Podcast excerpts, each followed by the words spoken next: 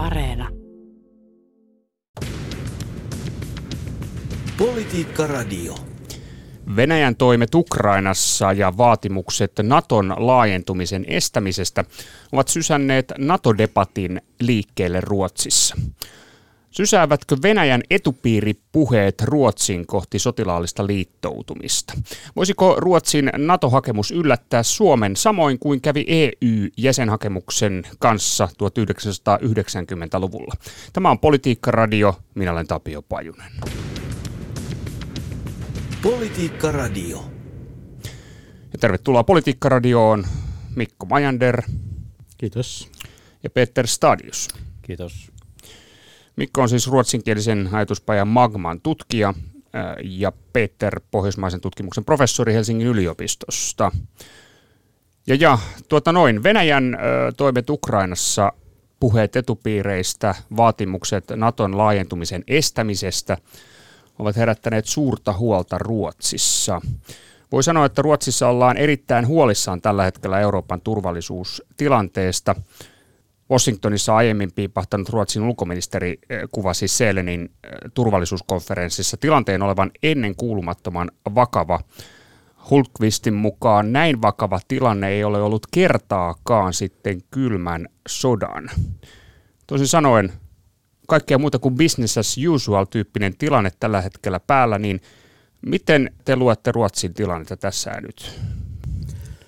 No joo, kyllähän tämä huolestuttava tilanne on niin kuin kansainvälisesti vähän kaikissa maissakin eh, rekisteröity samassa äänenpainoissa, mutta tietysti ehkä nyt Ruotsi erottuu siinä mielessä, että tota, se ei ole yhtä lailla tottunut elämään tällaisessa niin sanotussa välivyöhykkeessä, harmaassa vyöhykkeessä, mistä sitä halutaan sanoa, ja nyt se täytyy ottaa tosissaan.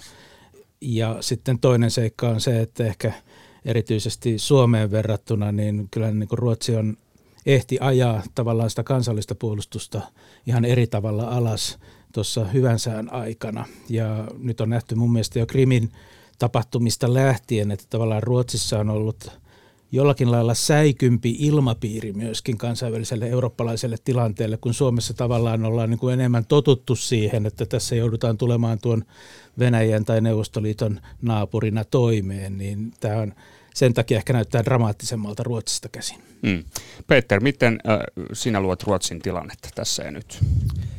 No tämä teema on noussut esiin nyt tietysti, koska tämä tilanne on nyt kiristynyt mutta noin muuten, niin, niin noin yleisesti, niin kuten Mikko tässä vähänkin jo, jo viittasi, niin, niin mainitsi, niin, niin Ruotsissa tämä, tämä puolustuskeskustelu ja turvallisuuspoliittinen keskustelu ei samalla tavalla niin kuin kuulu sellaiseen niin kuin arkidebattiin kuin Suomessa sellaisena iso, isona aihepiirinä, mutta nyt tietysti se on ajankohtaistunut ja sitten tietysti myös ollut nyt sattumoisin eilen ja, ja, ja toissa päivänä tämä Selenissä vuosittain käytyä puolustus poliittinen seminaari Folk of Försvar, joka nyt oli, oli taisi olla e-, etänä tänä vuonna.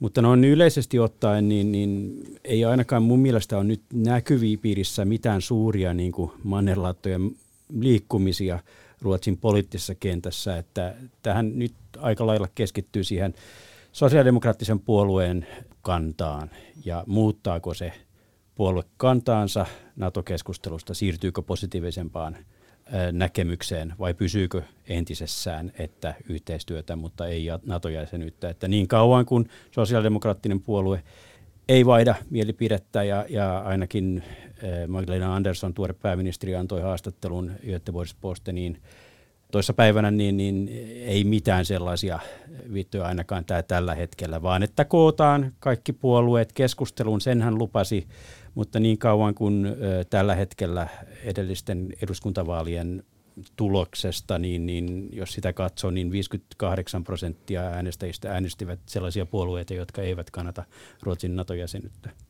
No tota, joo, siis totta, siis se, että Ruotsissa tällä hetkellä todella puhutaan nyt siis NATO-optiosta.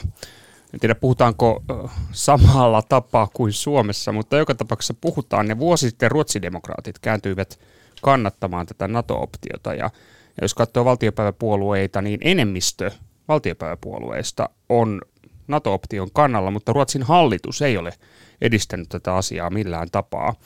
Niin tota, eikä ilmeisesti aio ilmeisesti tehdä sitä nytkään, niin miksi näin Mikko? Tämä NATO-optio keskustelu sekä Suomessa ja Ruotsissa on aikamoista varjonyrkkeilyä siinä mielessä, että tuota, Ruotsissa, jos me ajatellaan NATOa, joka, jos se pitää tämän linjansa, että se on avoin organisaatio, johon voidaan hakea, niin totta kai Ruotsilla on NATO-optio hakea, jos he niin itse päättävät. Eli tämä on siis turvallisuuspoliittista puhetta, kuinka tämä NATO-optiota käytetään turvallisuuspolitiikan välineenä. Se, että Suomi siitä puhuu, niin se on ehkä niin kuin terävämpi selkeämpi suora signaali Venäjälle. Eli jos te prässäätte päälle, niin meillä on tämä kortti ja me haetaan NATOon. Ruotsille taas niin kuin liittoutumattomuus on se niin kuin turvallisuuspoliittinen pitkäaikainen perusidentiteetti ja ratkaisu, että siihen ei kuulu niin kuin puhua siitä, että jos meitä uhataan, niin me hypätään NATOon, vaan sosiaalidemokraattisessa päälinjassa on tämä, että se ei, tämmöinen spekulaatio ei kuulu siihen, mutta itse asiassa, jos NATO pitää periaatteestaan kiinni, Ruotsi on ollut täysin läheinen yhteistyö jo kylmän sodan aikana Naton kanssa, niin on se nyt aivan yhtä valmis Naton jäsen kuin Suomikin, jos se päättää sitä hakea. Et siinä mielessä tämä on enemmän tämmöistä niin kuin turvallisuuspolitiikan sanamiekkailua mun mielestä. Mm. Ja jos vielä jatkan sen verran, että musta tämä varjonylkkeily on niin kuin siinäkin mielessä Suomessa ja Ruotsissa – eri sanoilla, mutta samantyyppistä, että Suomessa NATO-jäsenyyttä hakevat puolueet eivät hekään vaadi tällä hetkellä, että pitäisi jättää NATO-hakemus, vaan että siitä pitäisi käydä avointa keskustelua. Ruotsissa NATO jäsenyyttä ajavat puolueet taas haluavat niin kuin liuuttaa sillä, että nyt pitäisi ottaa tämä NATO optio mukaan niin kuin turvallisuuspoliittisiin asiakirjoihin. Mm. No tota, tämäkö se asia on vai, vai miten tätä pitäisi sitten äh, siis lukea – kun maltillisen kokoomuksen puheenjohtaja Ulf Kristersson, hän käytti tässä juuri sodan ajan iskulausetta, että, että Suomen asia on meidän asiamme. Puhui siis ruotsalaisille muille valtiopäiväpuolueille ja totesi, että, että, että Suomen ja Ruotsin pitäisi kulkea tässä asiassa yhtä matkaa, että meidän pitäisi yli puolueen rajojen tehdä selväksi, että me itse päätämme, liitymmekö NATOon vai emme. Mitähän tällä puheella tarkoittaa? No on tietysti edustaa puoluetta, joka on pitkään ollut, ollut NATO-myönteinen ja kuten Suomessakin, niin tämä keskustelu, kuten vähän Mikkokin viittasi, että ne, jotka ovat NATO-jäsenyyden puolesta, niin haikailevat tai kysyvät aina tällaisen niin kuin oikean ja aidon NATO-keskustelun puolesta. Ja, ja en seriös NATO-diskussion Kristersson taisi käyttää ja ja, ja se tarkoittaa kai jotenkin, että, että, että pitäisi siirtyä myönteisempään suuntaan ja, ja, ja myös tavallaan niin kuin maalaa sitten vastapuolen jotenkin epäseriöösiksi tai, tai, tai, tai jollain tasolla. Tämä on nyt tyypillistä niin kuin poliittista kädenvääntöä. Eli se tästä Kristersson tietysti, jos puhutaan pohjoismaisesta yhteistyöstä, Suomi-Ruotsi yhteistyöstä, niin, niin tässä on pitkä historia ja ja, ja joillekin tämä pohjoismainen yhteistyö tarkoittaa vaihtoehtoa NATOon tai muihin liittoutumiseen – kun taas toisille se tarkoittaa päinvastaista. Eli eh, samoista asioista niin kuin puhutaan hyvin eri, eri tavalla. Tämä on todella kiinnostava ja välillä vaikeaselkoinen Eh, keskustelut. Esimerkiksi Centerpartiet, Ruotsin keskusta, joka on aika pieni puolue, niin siellä niin ne ovat nykyään NATO-myönteisiä, mikä ei välttämättä historiallisesti ei aina ollut, ollut, ollut tapana. Sitten he myös, myös puhuvat eh, laajentaa niin syventämään e-, eurooppalaiseen niin kuin puolustusyhteistyön ja pohjoismaisesta puolustusyhteistyöstä, että kaikki on siinä. Eli, eli tämä voi olla, olla aika hämmentävä keskustelu, mutta, mutta niin pääjuttu on se, että, että tavallaan se oikeistoblotti kannattaa NATO-jäsenyyttä ja, ja nykyinen hallitus. Ja, ja sanoisin kyllä, että, että Sverigedemokraatit ja Ruotsin demokraatit ovat niin kuin vaikka puhuvat NATO-optiosta, niin, niin kyllä ovat NATO-kielteinen ää, puolue, mm-hmm. mikä on aika merkityksellistä. Onko näin siis todella? Mä olisin jatkanut hetken vielä tästä Suomi-argumentista, joka Ruotsissa on niin kuin perinteinen – turvallisuuspoliittinen argumentti. Se on ollut vähän niin kuin tämmöinen puskurivaltioargumentti, eli että jos Neuvostoliitto tai Venäjä uhkaa Suomea, niin Ruotsi tekee johtopäätökset, että menee, menee länteen, läntisiin liittoutumiin. Että se mekanismi on ollut tämä. Mutta nyt tässä on minusta vähän uusi aspekti tässä, että jos Suomi on pelännyt sitä, että Ruotsi yllättää ja yllättää ja hakeutuukin NATOon, niin tämä ei ole oikeastaan niin se ajankohtainen, vaan nyt Ruotsissa käytetään Suomea argumenttina niin kuin pro-NATO että NATOa käytetään aktiivisesti turvallisuuspoliittisena välineenä. Ja tämä on minusta vähän uusi aspekti tässä Ruotsin turvallisuuspoliittisessa keskustelussa ja siitä, miten Suomesta puhutaan. Suomesta on harvoin puhuttu näin paljon niin kuin Ruotsin poliittisena jotenkin poliittisena esikuvana tai että siellä tehdään asioita paremmin. Ja tämä on minusta semmoinen uusi aspekti, jonka nyt niin kuin NATO-myönteiset puolueet on ottanut siellä, käyttävät Suomen presidenttiä ja Suomen myöskin pääministeriä ja hallitusta ja yleensä niin kuin turvallisuuspoliittista jäsentämistä. Että Ruotsihan on ollut aika itseriittoinen perinteisesti kansainvälisessä politiikassa, niin äh, nyt vähän uudella tavalla hämmästyttävästi Suomi kelpaa siellä niin kuin heidän sisäiseen debattiinsa. Joo, tämä on totta. Siis Suomen valtiojohdon kommentit ovat olleet Ruotsissa viime aikoina hyvin tarkassa seurannassa. Se on uusi piirre. Tota, ja jännällä tavalla Ruotsissa siis moni turvallisuuspolitiikan kommentaattori näki tämän presidentti Niinistön uuden vuoden puheen kommentin, joka siis meni jotenkin näin, että, että Suomen valinnan mahdollisuuksiin kuuluu mahdollisuus liittoutua sotilaallisesti ja hakea NATO-jäsenyyttä. Niinistö totesi tämän.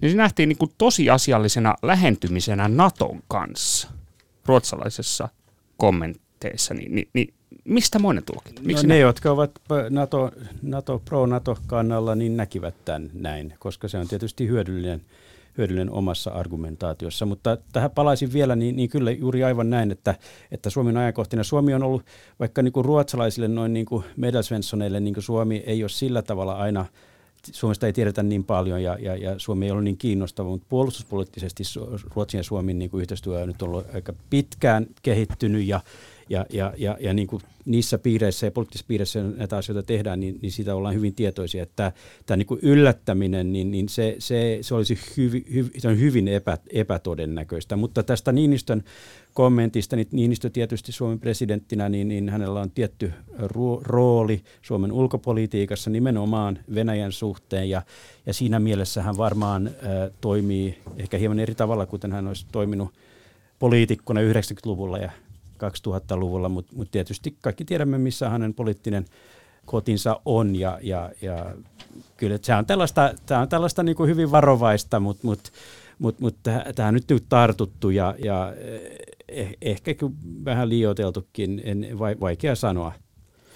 Puolustusministeri Hultqvist hän omassa haastattelussaan sanoi kyllä myöskin, että eihän Suomen itse asiassa NATO-suhde ole muuttunut rahtustakaan. Ja oikeastaan Niinistökin sanoi sitä tässä selittelypuheenvuorossaan, että meillä tämä optio on ollut kirjattuna asiakirjoihin jo pitkän aikaa ja nyt äh, niin kuin, eihän hän sitä muuttanut. Ja Hultqvist viittasi siihen, että eikä Ruotsinkaan turvallisuuspolitiikka muuttunut lainkaan tämän tai ole tarvetta muuttaa tämän tilanteen kanssa, mutta tässä nyt näkyy se, että miten se kansainvälinen konteksti niin kuin asettaa turvallisuuspolitiikan sanat ja tulkinnat niin kuin erilaiseen asemaan. Ja, ja kyllähän se tietysti Niinistön puheessa mun mielestä enemmän nousi esiin, ja myöskin Ruotsissa reagoitiin, että, että niin kuin siinä ei NATO-optiosta ollut niin kuin uutta tulkintaa, mutta se, miten suorapuheisesti puhuttiin Venäjästä, joka haastaa eurooppalaista turvallisuusjärjestelmää, että, että tämä oli niin kuin se, että tulee Suomen valtiojohdon suusta, niin sitä Ruotsissa on kaivattu, että Ruotsin valtiojohdon suusta tulisi vastaavanlaista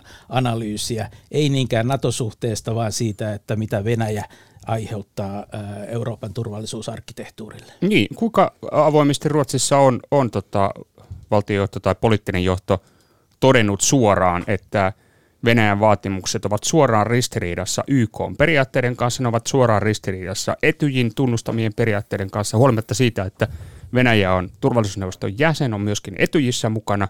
Kukin maa voi itse päättää, mihin se liittoutuu. Nämä on näitä suuria periaatteita, eurooppalaisia periaatteita, globaalia periaatteita, ja Venäjä haastaa sen aivan suoraan. Kuinka suoraan Ruotsissa tämä kerrotaan kanssa?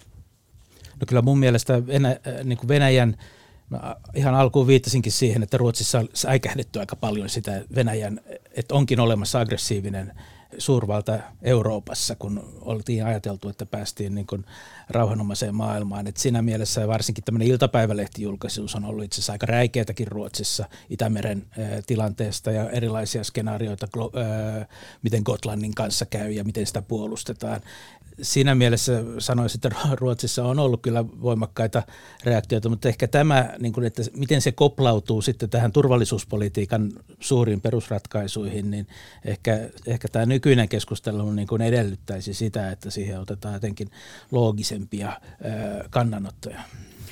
Joo, että tota, tietysti tämä Ukrainan tilanne, että, tämähän nyt kärjistyy siihen kysymykseen, että Venäjä nyt yrittää kaikkensa sen puolesta, että, että Ukraina ei, ei niin kuin lähentyisi NATOa ja tai tulisi NATOn, ja se on niin kuin tavallaan se, se, se niin kuin Putinin ulkopolitiikan niin kuin perus, perusjalka tai, tai kivi, kivijalka, ja tuota, se, se on nyt synnyttänyt näitä, ja, ja, ja tavallaan jokainen maa, myös Ruotsi, joutuu ottamaan kantaa, ja tavallaan, että et, tämä historiallinen kehitys, kuten sanottua, niin 90-luvulla niin kuin luultiin, että tämä on ohi, mutta se pidempi linja, niin ensi alkuun niin, niin hyvin sosiaalidemokraattis dominoitu Ruotsi, niin hän on aina ollut mensevikki. Mensevikki-puolueet, sosiaalidemokraatit, eli missään vaiheessa hän, hän Ruotsin, 90-luvun Ruotsi ole ollut neuvosto myönteinen. Ja kylmän sodan aikana niin ensin lähdettiin rakentamaan hyvinkin vahvaa puolustusta ja tietysti Ruotsilla on oma asetteollisuus siinä kylkiäisenä myös ja oli oma, o, oma ydinaseohjelma myös, joka kuvastaa tätä niin kuin jakolinjaa. Eli Ruotsissa on, on, se ei ole yhtenäinen tämä näkemys, että on vahva tällainen niin kuin sanotaanko hattar ja mössor, että oikeastaan se menee siihen asti niin kuin 1700-luvulle saakka, että jotkut on aggressiivisempia ja, ja, ja, ja niin kuin haluaa tällaista aktiivisempaa ulkopolitiikkaa ja, ja sitten muut on sit toinen puoli, joka on vähän ehkä varovaisempi ja että et tavallaan tämä hattu- ja myssy-asetelma, niin, niin kyllähän se niin kuin kulkee vielä, että et, et Carl Bildt tällaisena hattuna siellä 90-luvulla ja, ja tämän voi, voi niin kuin nähdä monellakin tapaa. Politiikka Radio. Joo, Politiikka Radio käynnissä. Minä olen Tapio Pajunen ja tänään keskustellaan Ruotsin suurista turvallisuuspoliittisista periaatteista, äh, mahdollisesta sotilaallisesta liittoutumisesta tai liittoutumattomuudesta ja, ja vieraana ovat äh, Mikko Majander, tutkija ajatuspajan Magmasta sekä Peter Stadius, Pohjoismaiden tutkimuksen professori Helsingin yliopistossa. Ja jatketaan oikeastaan tuosta ambivalentista tilanteesta tätä keskustelua, mikä Ruotsissa tuntuu olevan siis sotilaallinen liittoutumattomuus. Se on perinteinen, Ruotsin perinteinen ulko- ja turvallisuuspolitiikan linja – mutta käytännössä Ruotsin suhteet länsimaihin ovat olleet aina hyvin tiiviit, ovat sitä edelleen. Ne ovat myös sotilaallisesti tiiviit. Eli todellisuudessa tämä Ruotsin ö, ulkopolitiikka on ollut huomattavasti paljon ambivalentimpaa kuin tämän pintakerroksen päältä voisi päätellä, niin niin tota, miten te luonnehditte tätä tavallaan tätä todellista luonnetta, Mikko? No kyllähän se kylmän sodan aikana liittoutumaton Ruotsi, niin on puhuttu, että oli salaisesti liittoutunut Naton kanssa, tai halutaan sanoa, että se yhteistyö oli kuitenkin äh, monella tavalla kytköksissä läntisiin maihin, äh, läntisiin suurvaltoihin.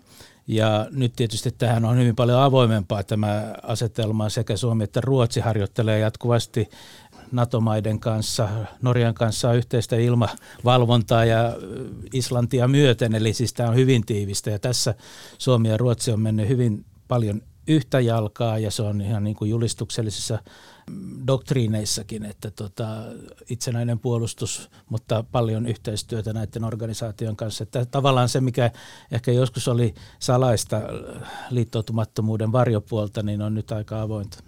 Petter, sama kysymys. Joo, kyllä. Eli Ruotsin, Ruotsin puolustuspoliittiset päätökset ja, ja varsinainen politiikka kylmän sodan aikana, niin, niin se oli sellaista tasapainoilua. Jälkeenpäin on tietysti pystytty sit nä- näkemään, miten tiivis se yhteistyö Yhdysvaltojen kanssa ja Nato-maiden kanssa oli. Mutta tässä voisi verrata ehkä, ehkä Norjaan, että et siinä missä Norja on, on avoimesti Naton jäsen, mutta ei ole EUn jäsen, niin Ruotsi on avoimesti EUn jäsen, mutta ei aikoinaan eikä vieläkään ole, ole Naton jäsen. Tosiasiassa Norjahan niin kuin melkein on, on EUn jäsen käytännössä. Eli kyse on, niin kuin, mitkä ovat niin kuin symboliarvo ja mikä on niin kuin, tavallaan se kansallinen tarina ja perinne. Ja, ja Ruotsille nyt tämä EU-hun kuuluminen, niin, niin se on ok, mutta, mutta tämä niin kuin NATOon kuuluminen on niin kuin toisella tavalla iso, iso asia ja liittyy siihen puolueettomuuspolitiikkaan, joka mainittiin, joka jo 1800-luvun lopulla, varsinkin niin 1914 se niin kuin sementoituu ja jatkuu siitä. Ja, ja siihen niin kuin liittyy myös sellaisen Ruotsin yleensä niin kuin suurvalta tai, tai merkittävän äh, vallan perinne ja ajatus siitä, että itse pystyy asettamaan agendan, että ei ole pieni valtio siinä mielessä, että, että aina pitää liittoutua jonkun, jonkun kanssa, vaan päinvastoin pystyy omalla niin kuin, toiminnallaan ja agendallaan myös, myös niin kuin, vaikuttamaan maailman menoon. Ja tämä on hyvin, hyvin tyypillinen niin kuin, ajattelutapa ja omakuva ää, Ruotsissa. Ja, ja tällä on pitkät perinteet ja, ja, ja, ja si, siinä mielessä niin, niin mä luulen, että tällaiset niin kuin, tämä keskustelu, joka nyt tällä hetkellä käydään ja tämä tilanne, joka tällä hetkellä nyt on, on ilmaantunut, niin, niin, niin kyllä tässä kestää pitkään ennen kuin mitään ehkä dramaattisia muutoksia äh, tulee, ainakaan nykyisen hallituspohjan. Pohjan. Sa- saanko jatkaa tähän suoraan sen verran, että tuohon kylmän sodan asetelmaan verrattuna tämä nykytilanne on minusta siinä mielessä Ruotsille ehkä toinen, että kun Suomi oli aikaisemmin tämmöinen puskurivaltiotyyppinen tässä kylmän sodan asetelmassa, niin yhtäkkiä turvallisuuspoliittinen painopiste Itämerellä on itse asiassa siirtynyt eteläiselle Itämerelle, että Suomi on pohjoisessa vähän niin kuin syrjässä. Meidän on turha kuvitella, että Pietarin läheisyydessä voitaisiin pysyä syrjässä näistä asioista, mutta Ruotsin näkökulmasta Kaliningrad on etelässä, Ukraina – Puolan rajat, ne on kaikki paljon lähempänä siellä eteläisellä Itämerellä. Ja tässä oli tiettyjä kaasuputkikonfliktia ja jännitettä, ja Gotlanti oli sotilaallinen tyhjiö. Että yhtäkkiä niin kun olikin ruotsalaiset havahtui siihen, että hitto viekö Ruotsi on etulinjan maa. Mm eikä Suomi. Ja tässä on niin semmoinen mentaalinen järjestys ehkä ollut vähän suurempi, kun Suomi tavallaan on pysynyt asetelma aika lailla samana kuitenkin kylmän sodan ajasta nykytilanteeseen ja puolustus pidetty yllä, kun taas Ruotsilla se muutos on ollut paljon dramaattisempi. Joo, Ruotsin geopoliittinen asetelma ei ole niin edullinen kuin tällä hetkellä kuin kenties. Ja mitä... vielä lisämausteena se, että kun Baltian maat ovat NATO-jäseniä, miten NATO puolustaa Baltiaa ilman loukkaamatta Ruotsin ää, aluevesiä tai ilmatilaa? Mm, täsmälleen. Tota, tästä päästäänkin nyt tähän, äh, siis tähän sotilaalliseen äh, liittoutumattomuuteen. Siis, äh, ja, ja puolustusministeri Hulkvistin mukaan siis Ruotsin hallitus ei ole valmis muuttamaan sotilaallisen liittoutumattomuuden tuomaa asemaa, koska jos Ruotsi määrittelee uusiksi turvallisuuspoliittisen linjansa, se vaikuttaa muiden maiden arvioihin Ruotsista. Näin hän sanoo. Toisin sanoen siis, miten tätä pitää tulkita? Siis onko niin, että Hultqvistin ajattelussa liittoutumattomuus tarjoaa Ruotsille niin edullisen aseman, ettei sitä pidä muuttaa?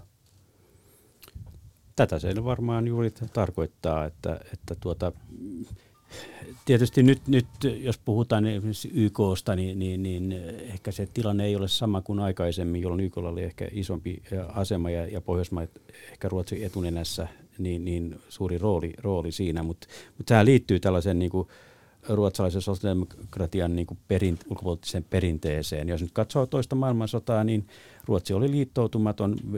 Talvisodassa Ruotsi oli tosin liittoutunut Suomen kanssa, mutta ei sotaa käyvänä osapuolena, kun taas sitten nämä transitio, että saksalaiset joukot saivat matkustaa Ruotsin läpi, niin, niin se oli sitten, että liittoutumattomuus tulkittiin Saksan eduksi, kuten mm. asia. Eli se on sellaista hyvin, joku voisi kutsua sitä saivarteluksi, mutta, mutta kyllä se on niin kuin sellaista tasapainoilua, jossa perimmäinen niin kuin ajatus on se, että, että Ruotsista ei tule sotatanner pragmaattista liittoutumattomuutta ikään kuin Aivan. jollain tapaa, mutta siis tämä nykymaailma, Mikko, niin onko, onko Hulkvistin tulkinnalle todellista pohjaa, että tämä liittoutumattomuus sellaisena olisi Ruotsille niin edullinen juttu, että sitä kannattaa pitää kiinni näissäkin oloissa, kun Venäjä haastaa koko eurooppalaista järjestystä aivan tosissaan? No kyllä silläkin ajattelulle niin perusteensa on, että Ruotsi on pystynyt tällä joustavalla puolueettomuus- ja liittoutumattomuuspolitiikalla pysymään konfliktien ulkopuolella. Kuka meistä on sanomaan se, että ei se olisi käypää valuuttaa myöskin tulevaisuudessa. Että tota, siinä on nyt sitten, ajatellaan vaikka tätä Euroopan unionin rakennetta, missä Suomi on puhunut paljon enemmän siitä, että niin kuin turvallisuuspoliittinen ulottuvuus pitäisi olla EUlla. No Ruotsi on vierastanut kaikkea vähän tuota EUn koordinoivaa asiaa muissakin asioissa, mutta eihän ne ollut pätkääkään kiinnostuneita oikeastaan niin kuin puolustuspoliittisesta ulottuvuudesta sieltä.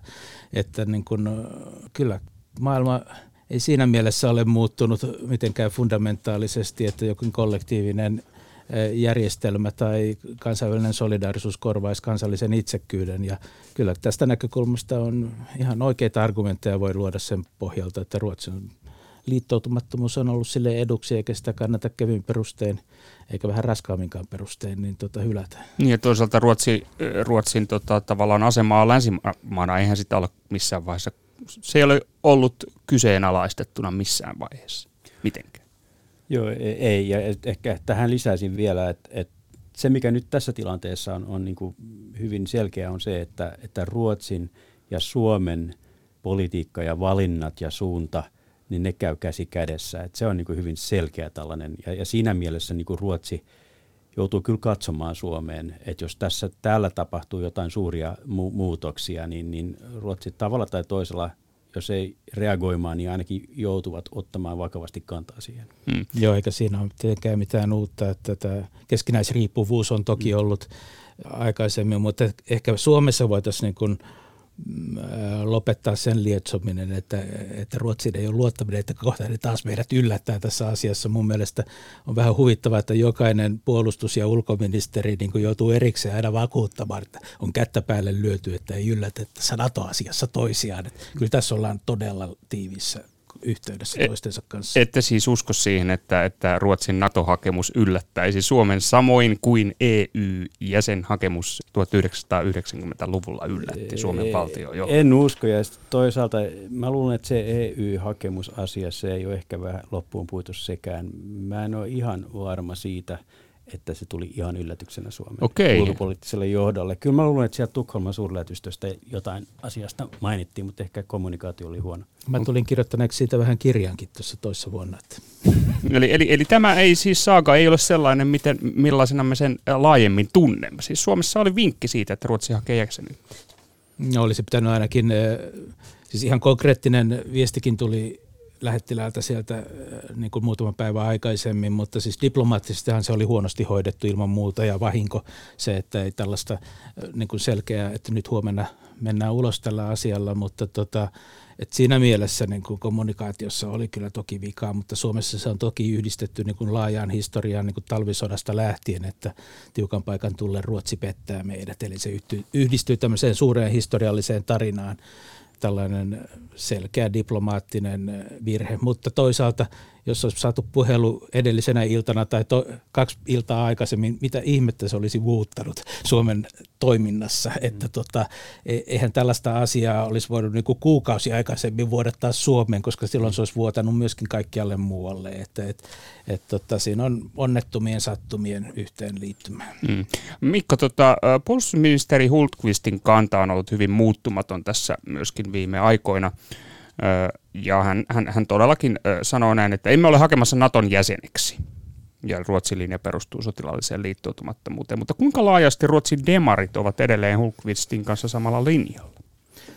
No tätähän on vaik- ei ole niin konkreettisesti voitu mitata missään öö, suoraan. Ja nyt kun ollaan siellä olla sosiaalidemokraatit yksin hallitusvastuussa, niin siinä on aika korkea kynnys sieltä sisältäpäin horjuttaa sitä linjaa, minkä hallitus sanoo nyt tämä, että Ruotsissa on tulossa vaalit ensi syksynä ja on lyhytaikainen tämä hallitus, niin olisi aika perin kummallistakin oikeastaan, jos hallitus olisi nyt ryhtynyt näin isossa asiassa kuin turvallisuuspolitiikka muuttamaan jotenkin linjaa. Et musta tässä on nyt kiinnostavampaa, millä tavalla tämä aktivoituu vaalikysymykseksi.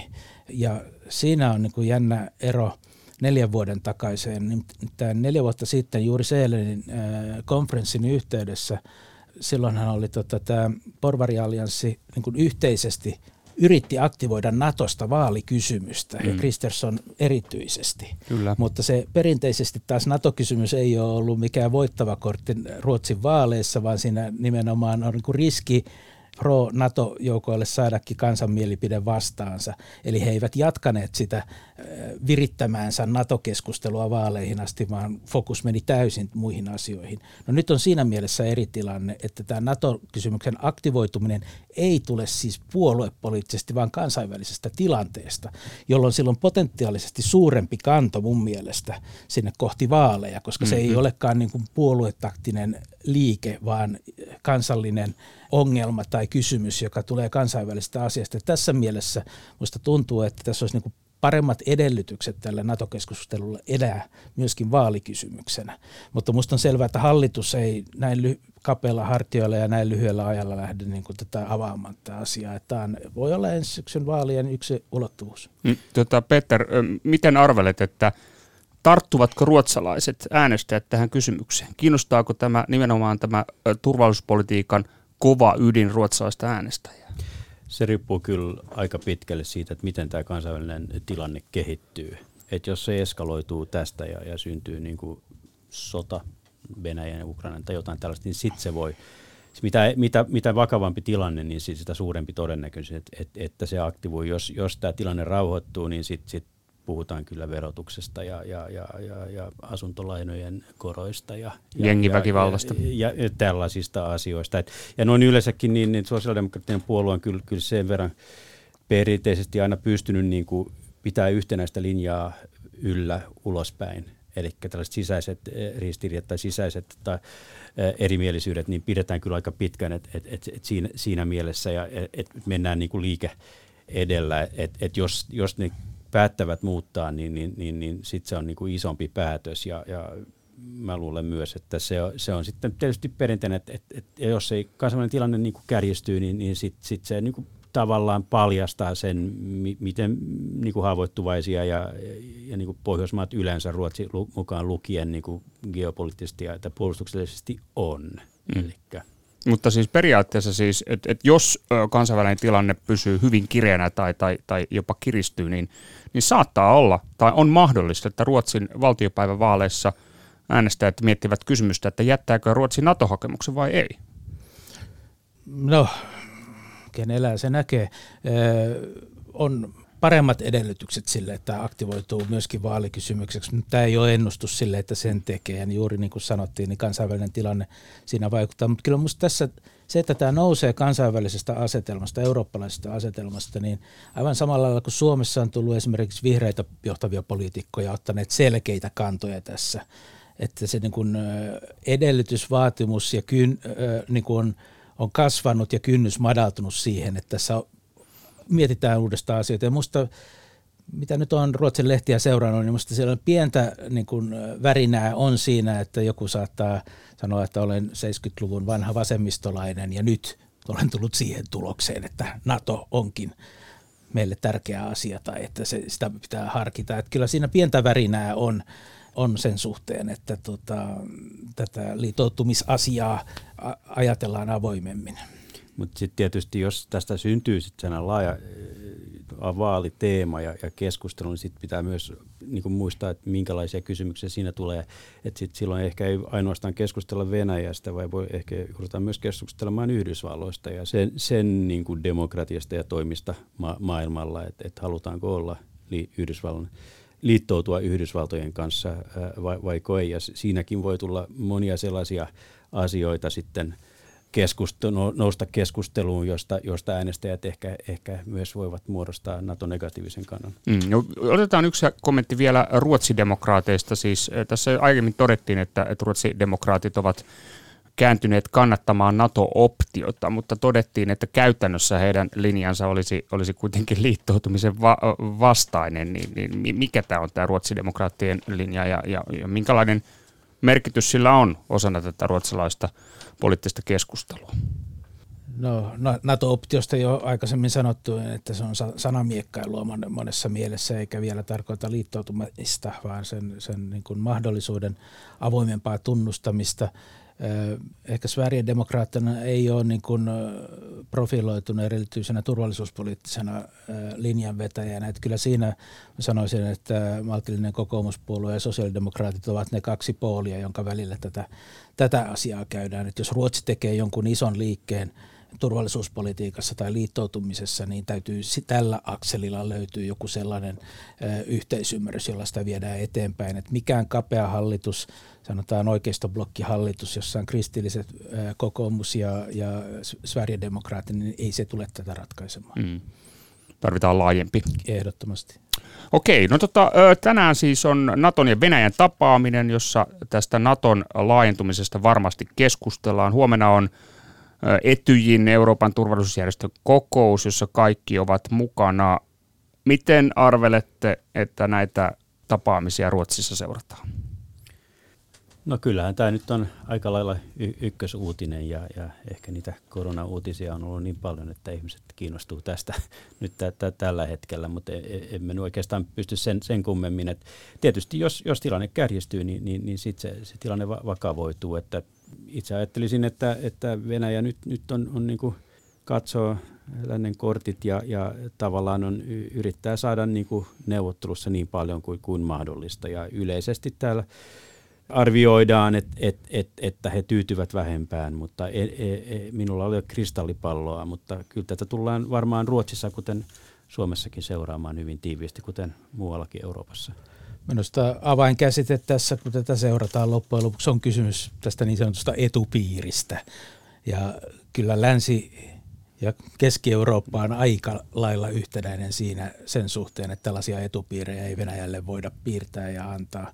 Ja, mutta tästä näkökulmasta myöskin niin kuin Suomi ja Ruotsi ö, ovat osa tätä keskustelua ja, ja, ja mä luulen, että tämä on se, niin kuin se kantavin elementti tässä näiden kansainvälisten tapaamisten ja konferenssien seuraamisessa. Ja, ja, mutta en näe siinä niin kuin suurta uhkakuvaa sille, että tota, kun mä en ole vielä nähnyt sitä tahoa, joka olisi valmis myöntää Venäjälle etupiirioikeuksia siihen malliin, kun tässä nyt kovasti on pelätty ja spekuloitu ja vähän lietsuttukin.